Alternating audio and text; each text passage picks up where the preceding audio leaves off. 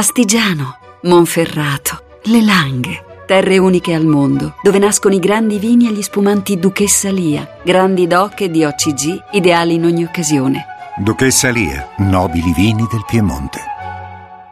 Saluto il prossimo ospite è il presidente della Commissione Affari Costituzionali della Camera, Francesco Paolo Sisto, Forza Italia. Presidente, buonasera. Buonasera a lei, buonasera agli ascoltatori. Presidente Francesco Paolo Sisto, Bondi e la Repetti se ne sono andati. Peccato, eh, io dico che insomma, sono due presenze storiche per ragioni personali, affettive, culturali, poi Bondi è una persona amabile, di grandissima cultura, credo che legga più libri lui di dieci topi di biblioteca, è una persona di spessore, beh, indubbiamente la politica è fatta anche di scelte personali, in questo va non, non, l'ho chiamata per questo, ma se ci resta un po' di tempo alla fine della nostra chiacchierata vorrei chiedere. Eh, guardi, io, io, dico sempre che, che in politica le, le, persone contano, al di là dei partiti e delle appartenenze, Bondi è una persona che comunque conta. Presidente Sisto, alla Camera aprile sarà il mese dell'Italicum, su questo non c'è dubbio, ritorna a Montecitorio in terza lettura e come abbiamo capito tutti dall'esito della direzione del PD di ieri non sarà una discesa e non solo per le divisioni dentro i democratici come su alcune questioni centrali come i capilista bloccati. Dopo la rottura del Nazareno anche voi deputati di Forza Italia non sarete più quelli di un anno fa. Tra l'altro lei aveva, rimanendo Presidente, aveva abbandonato il ruolo di relatore, lo riprenderà?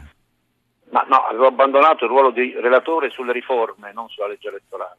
Ah, quindi sulla legge sulla, elettorale... Sulla, riforma, sulla legge elettorale ero il relatore eh, nell'Italicum 1, come lo chiamo io, adesso nell'Italicum diciamo 2, 3, 4 e 5 perché siamo calati di livello rispetto a quel modellino che la Camera ha consegnato al Senato e che era un una, una, specie di orologio svizzero, funzionava benissimo con l'Italicum, aveva tutte le caratteristiche per garantire governabilità, rispettava la coalizione, le soglie erano equilibrate, adesso il Senato l'ha diciamo così, stravolto, questo è il termine giusto, e quindi avendo stravolto quello, quello che noi abbiamo consegnato al Senato sarà necessario ovviamente un approfondito esame in Commissione, eh, i tempi saranno ovviamente rispettati, il Presidente ha il compito di mantenere la data fissata dalla Capigruppo che è il 27 di aprile, però il tempo sarà utilizzato per degli approfondimenti che a me sembrano comunque necessari. Quindi lei è fiducioso eh, di dare un timing a questa discussione di modo da non rimandare poi la decisione finale all'Aula? Guardi, io ho l'obbligo di rispettare la data fissata dalla Capigruppo e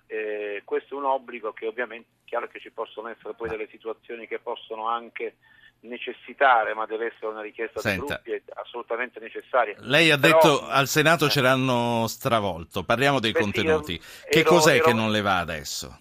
Guardi, io ero molto affezionato a quello che noi abbiamo fatto. Allora, innanzitutto, come è noto, il premio non è più alla coalizione ma alla lista e questo ovviamente stravolge completamente l'Italicum prima eh, versione. Questo significa che un solo partito anche con il 12% in prima battuta va poi al ballottaggio e eh, diventa il partito con dei numeri stratosferici che non mi sembrano in linea. Questo significa che se si vota domani stravince il PD? Ma il, guardi, innanzitutto ci sono due soglie. Se il PD o Forza Italia, perché io sono sempre un ottimista inguaribile, dovesse, dovesse avere il 40%, eh, a me sembra giusto che questo partito possa governare.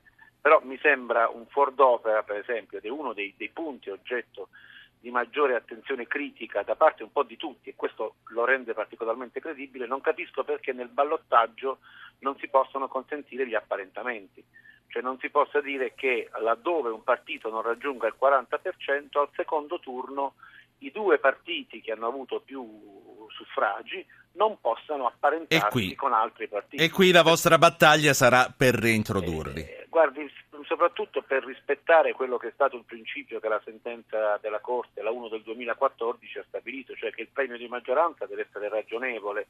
Il concetto di ragionevolezza passa proprio attraverso il meccanismo primo turno ballottaggio. Degli apparentamenti eh, e quindi eh, almeno... Sì, è chiaro che io non, non, non, posso andare a premiare con una maggioranza, ripeto, eh, assolutamente invincibile facendone una sorta di invincibile armata un partito che teoricamente può anche prendere. Presidente, eh, questa battaglia con chi la farete? Con chi altro? Ma guardi, io che di battaglia, diciamo da un punto di vista bellico, parlerei di, una, posso, di un dibattito in Parlamento che comunque deve okay. essere garantito e deve essere approfondito. Io non, non sono per le guerre puniche, sì. sono invece per le battaglie Ma con voi che avete? Forse non la, non la, minoranza interna del PD che invece è concentrata su un altro aspetto. Di... No, anche su questo mi risulta, cioè sul problema dei capitalista bloccati che devo dire per lealtà sono stati ritenuti perfettamente costituzionali dalla stessa sì, sentenza. E che a voi invece vanno bene. Ma guardi, vanno bene a tutti, tranne, questo lo dico con molta franchezza, che chi dice che non gli vanno bene dice una cosa tanto per. Eh, il punto è che bisogna trovare un giusto equilibrio. Io non sono un fanatico delle preferenze a tutti i costi. Dico che soprattutto al sud le preferenze spesso, ma anche non solo al sud, alcuni casi giudiziari lo dimostrano, sono, se esagerate, foriere di inquinamento nella purezza del Ma voto. sì, questo, questo, lo sappiamo ed è una delle ragioni per cui furono abolite furono ecco, abolite anni fa, ma giusto equilibrio possa essere Lei sa però che adesso lei sa però che adesso gli italiani a gran voce chiedono di legare il loro voto a una persona che conoscono ma... e che sia possibilmente legata al loro territorio, perché messa come è messa adesso non si sa da dove prendere, da dove arriverà quello che verrà eletto in una Guardi, le leggi bisogna scriverle non per la pancia, ma bisogna, bisogna scriverle col cervello e con le, e con le regole anche se qualche volta si corre il rischio di una impopolarità emotiva, il buon legislatore è quello che ha il coraggio di assumersi delle responsabilità secondo precise recepito. Che, che, cosa voglio dire? La, la Ma l'ha detto proprio chiaro, eh? Sì, sì, ha scritto che sono perfettamente costituzionali le short list e anche le preferenze, quindi una mediazione a me sembra che non mortifichi le preferenze, non mortifica la sentenza della sentiamo, Corte. Sentiamo un ascoltatore che vuole parlare con noi, chiama da Forlì, è un vecchio amico di Zapping, Stefano. Buonasera Stefano. Buonasera, grazie per avermi richiamato. Eh, a parte il, il, dubbio di fondo sul contenuto, io continuo a, a ritenere che sia poco democratico che partito ottiene il 40,1% dei voti quel partito possa decidere per il, 60, per il rimanente 60% degli italiani, quando soprattutto se invece il partito ottiene solo il 39,9% dei voti, gli italiani si possono esprimere con un ballottaggio. Perché intanto... Eh, italiani... Da una parte l'asticella va messa, lei dove la metterebbe?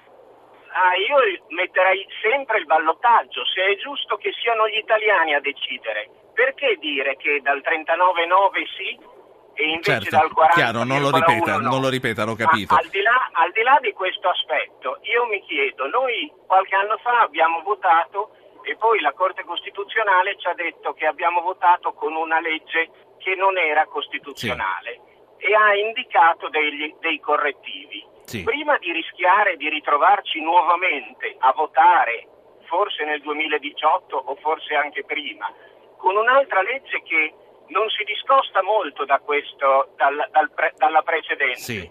Non sarebbe il caso di avere un'attestazione che questa Di andare a chiedere alla Corte Costituzionale se va bene. Va, va, vabbè, grazie Stefano. No, per dieci anni ci troviamo, tra, dopo dieci anni, a non avere. Credo, credo che non sia previsto per... al momento. Grazie Stefano. No, anzi, dica, posso, dica Sisto, e poi ho Fabio devo, da passare. Mi, mi, sì. mi, devo, complimentare per la qualità delle obiezioni del, del nostro ascoltatore perché sono obiezioni che sono state puntualmente affrontate. Lei è un bravo politico. Nella, no, no, ma la verità, non, non, ci sono i, i, verbali delle commissioni. E, e, dico che sulla prima è chiaro che eh, si può anche propendere per la crisi del ballottaggio obbligatorio, però diciamo che quando vi è un numero alto che lascia pensare ad, una, ad un consenso sufficiente a meritare ragionevolmente il premio di maggioranza, questo non mi sembra una, una ferita grave. E, eh, come, come, pure sulla, sulla, seconda obiezione credo di poter sostanzialmente eh, confermare le preoccupazioni del, del, del nostro ascoltatore. Eh, la sentenza della Corte è chiarissima, ha posto dei paletti molto molto netti e molto significativi. Sì ma il controllo preventivo è stato escluso proprio dai lavori parlamentari Senta. della prima commissione sulle riforme costituzionali passo, e tutto sommato sì. non mi sembra sbagliato escluderlo. Le passo Fabio che chiama da Padova, prima però c'è una breaking news che ci dice che a Istanbul è tutto finito, il magistrato è ferito ma è vivo e i sequestratori sì. sono stati uccisi. Sentiamo Fabio da Padova, buonasera Fabio. Buonasera, eh, io volevo appunto intervenire sulla legge elettorale. Io lavoro in un comune, eh, in comuni e oramai da tanti anni ho assistito al passaggio fra il proporzionale puro e la nuova legge per l'elezione dei sindaci. È stato un passaggio epocale perché ha posto fine a quella ingovernabilità assoluta che c'era nei comuni. Quindi lei vorrebbe questa... il sindaco d'Italia? Esattamente, sono assolutamente in difesa di questi Talicum nei comuni non c'è neanche la soglia del 40%, nessuno accusa i sindaci di autoritarismo o di velleità eh, dittatoriali e le preferenze bisogna ricordarsi assolutamente di quello che successe qualche anno fa quando con il referendum a larghissima maggioranza vennero abolite. Certo, certo. Però, però il tempo passa, poi ci si rende conto anche di quello che ha significato il resto. Grazie Fabio, la saluto perché mi rimane un minuto e mezzo, due minuti al massimo per il Presidente Sisto. Sisto. Ma credo che le obiezioni, anzi le osservazioni del, del dell'amico Fabio siano anche qui fondate e soprattutto nascono da un'esperienza concreta. Ecco, noi di questo qualche volta facciamo a meno. Io penso per esempio, ed è uno dei passaggi della riforma costituzionale di maggiore, come posso dire, discutibilità, l'elezione eh, dei senatori con, una, con un, un, metodo di secondo livello, cioè i senatori eletti dai consiglieri regionali. Ecco, questo è un dettaglio che a me non sembra affatto secondario e dice bene il nostro eh, ascoltatore, eh, non, non, si può non dire, affondare le radici del consenso sì. nelle, nelle, scelte. Anche le elezioni delle cosiddette province slash aree metropolitane anzi sono caratterizzate per una povertà di presenza politica e per una eh, ricchezza di presenza dei, poli- dei politici. Ecco, mi sembra che l'Italicum prima versione fosse, io lo dico perché sono orgoglioso di quel figlioccio che abbiamo cullato per tanto tempo in commissione, questa volta devo dire che il Senato, una volta tanto, posso dirlo con franchezza, ha fatto peggio di noi, cioè ci restituisce un sistema che purtroppo porterà o potrebbe portare un grande partito della nazione, tanti piccoli cespugli, quel 3%, corre il rischio di la... legittimare, legittimare, questo sistema solare in cui c'è un grande sole e tanti piccoli pianeti. Però, la... ripeto, vediamo Presidente, il Parlamento che fa.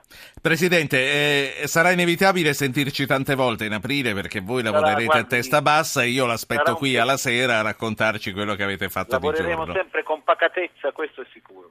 Francesco Paolo Sisto, Forza Italia, Presidente della Commissione Affari Costituzionali della Camera. Grazie a lei.